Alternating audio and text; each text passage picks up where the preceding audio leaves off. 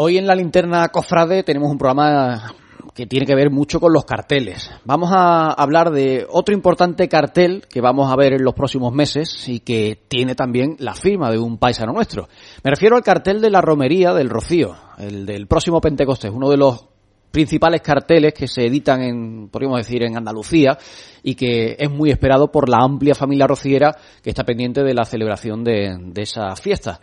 Y el cartel, como digo, tiene firma utrerana, la de nuestro paisano Antonio Rodríguez Ledesma. Antonio, buenas tardes. Muy buenas tardes, Salva. Enhorabuena por el encargo. Muchísimas gracias.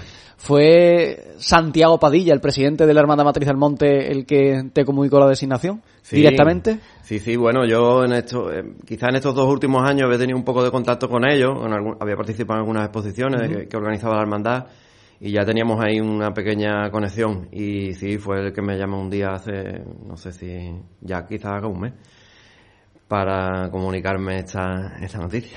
Y cuando tú descuelgas el teléfono y al otro lado está Santiago Padilla para comunicarte el nombramiento, ¿qué se te pasa por la cabeza? Porque hay veces que a nivel local, cuando en el Consejo de Hermandades se plantea un cartelista, de alguna manera o de otra han hablado previamente. Oye, mira, Sí, que voy a- claro. he pensado en ti para proponerte. En tu caso entiendo que será de otra manera, pero que cuando Santiago te dice, oye, que queremos que seas tú el que hagas el cartel de la Romería 2023, Sí. ¿qué pasa por tu cabeza? Por, por un lado, bueno, eh, sí es verdad que yo podía intuir algo por los días previos y demás, ¿no? Pero no, la tampoco estaba yo muy esperanzado en que fuera a llegarme eh, ese asunto. Y bueno, cuando me llama, pues una alegría grande y, y además sí me di cuenta inmediatamente, me puse a pensar en el cartel. Porque como siempre, mm, se va mal de tiempo en todo en la vida y, y en esto de los carteles también. Y bueno, en este caso quizás sea un poco mejor que, otras veces, que, que hay tiempo, pero siempre uno tiende a, a- a agobiarse. y eh, ante Siempre es este- poco tiempo lo que hay ante por este reto y responsabilidad también, pues más todavía, ¿no? Más, más digo agobio entre comillas, ¿no? Agobio bueno. Agobio temporal. Agobio Sí. temporal. Y desde, vamos, colgar el teléfono, yo estaba ya pensando en lo que ibas dos a o tres hacer. cosas. Y cuando se anunció tu nombramiento, el- la Hermandad Matriz del Monte citaba unas palabras tuyas en las que se hablaba, tú decías que era un, un antes y un después este encargo en tu faceta como cartelista. ¿Por qué motivo? ¿Por la envergadura quizás del, del Hombre, yo creo evento? que sí, por la envergadura y creo que por la trascendencia, ¿no? De, de a donde, quizá donde pueda llegar el cartel, ¿no? En un momento además que estamos vi- viviendo de la cartelería, creo que importante y bueno, que hay un, boom de carteles, que un cartel como este, que por un lado eh, llega muy lejos porque es una devoción mundial, ¿no? Pu- Poder- puede- sé que es un cartel que va a traspasar barreras. Eh, también yo sé que me lo encargan a mí, yo, no sé cómo de, hasta qué punto se han informado de mi trayectoria, de mis carteles, pero sí lo sé porque eh, conozco a personas que No han creo que la Hermandad Matriz vaya a encargarle No, un a cartel a alguien sin saber qué es lo que hay detrás. ¿eh? Exacto. Y, y sé que lo que yo hago es muy, no muy, pero sí es diferente a la línea de carteles que, que trae la hermandad de unos años hacia acá. Entonces creo que esa, quizá esa eh, eh, responsabilidad de un poco una pequeña ruptura, no digo ninguna locura, creo que también la tengo yo ahí en la cabeza, ¿no? Y, y como que quiero hacer algo mío mm, sin desarraigarme de, de la línea de, de la hermandad y de su y de su cartelería y demás, pero sí con una con un toque diferente a lo que a lo que suelen verse, ¿no? En los carteles de la romería. Estamos hablando de que es uno de los principales carteles que se editan la Romería del Rocío. Yo no sé si eso genera más, no sé si más miedo o más aliciente. El, Para el- mí el aliciente. suponer el, el reto Sí, que es. Sí, sí, para mí aliciente, miedo ninguno. Yo siempre digo que al, al final cuando ha habido carteles polémicos, no deja de ser un cartel. A ver, no, no es ningún nada de una importancia extrema. Yo me lo tomo así, me- lo- yo lo pienso así en mi cabeza, aunque luego evidentemente la tiene, ¿no? Pero no deja de ser un cartel y con no cruzar ciertos, ciertas barreras y meter la pata, que, yo- que en mi cabeza eso es impensable siempre en cualquier tema que se trate, no solo en este del Rocío, creo que es más aliciente que, que, que algo negativo, ¿no? Ahora mismo estoy bastante mm, metido en esta historia y motivado y además como tú sabes y mucha gente de la que me conoce incluso Santiago me lo me lo me lo menciona así en alguna conversación que hemos tenido, saben que mi faceta también en el mundo audiovisual y que yo voy a documentar el cartel con seguramente un vídeo y yo también me planteo que ese vídeo puede llegar muy lejos. Entonces no me quedo en el, en el simple hecho de ah, algo el cartel. No. no, hombre, yo estoy apostando también por mi trabajo que se va a ver la visibilidad que tiene y creo que cómo mostrar tu trabajo al bueno, mundo claro. que no solamente vean el cartel sino todo lo que hay detrás de, de ese claro, cartel sí.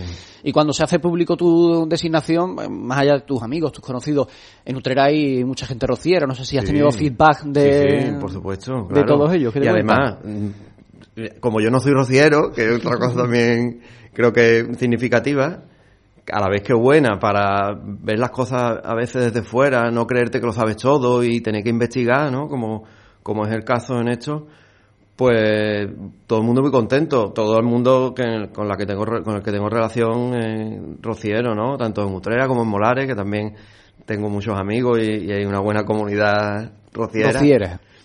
y todo el mundo muy contento y todo el mundo me dice deseando verlo el cartel todo el mundo me dice la misma frase me, ha- me hace gracia esta frase Y- o sea cuando yo ni siquiera al día siguiente de pues yo estoy deseando de verlo digo "Uf, deseando verlo estoy Pues yo espera- espérate un poquito, ¿no?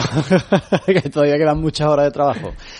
Y eh, tú ya lo has dicho que no es tu primer proyecto en torno a la Virgen del Rocío, Sí. tú ya has participado, yo recuerdo por ejemplo esa exposición colectiva que se hizo en el centenario de la coronación. centenario de coronación Háblanos un poquito de esa relación, de cómo fue, pues- yo no pues sé si a lo mejor eso, eso ha abierto una ventana Sí, para que te conozcan. Totalmente. De hecho, esa, esa obra y esa exposición, yo no viene a través de Nuria Barrera, que bueno, con- nos dedicamos a esto y, y de una forma o de otra estamos conectados.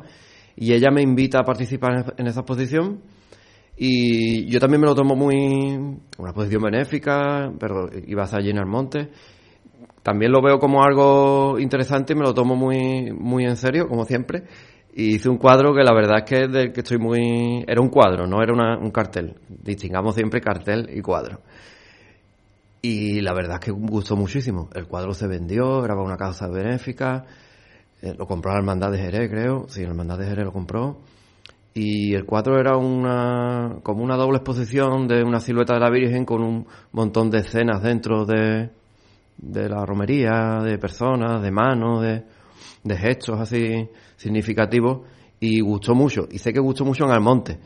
Entonces, a partir de ahí, yo- aquel día en la inauguración de la exposición conocí a Santiago y a algunas personas más de, de la corporación.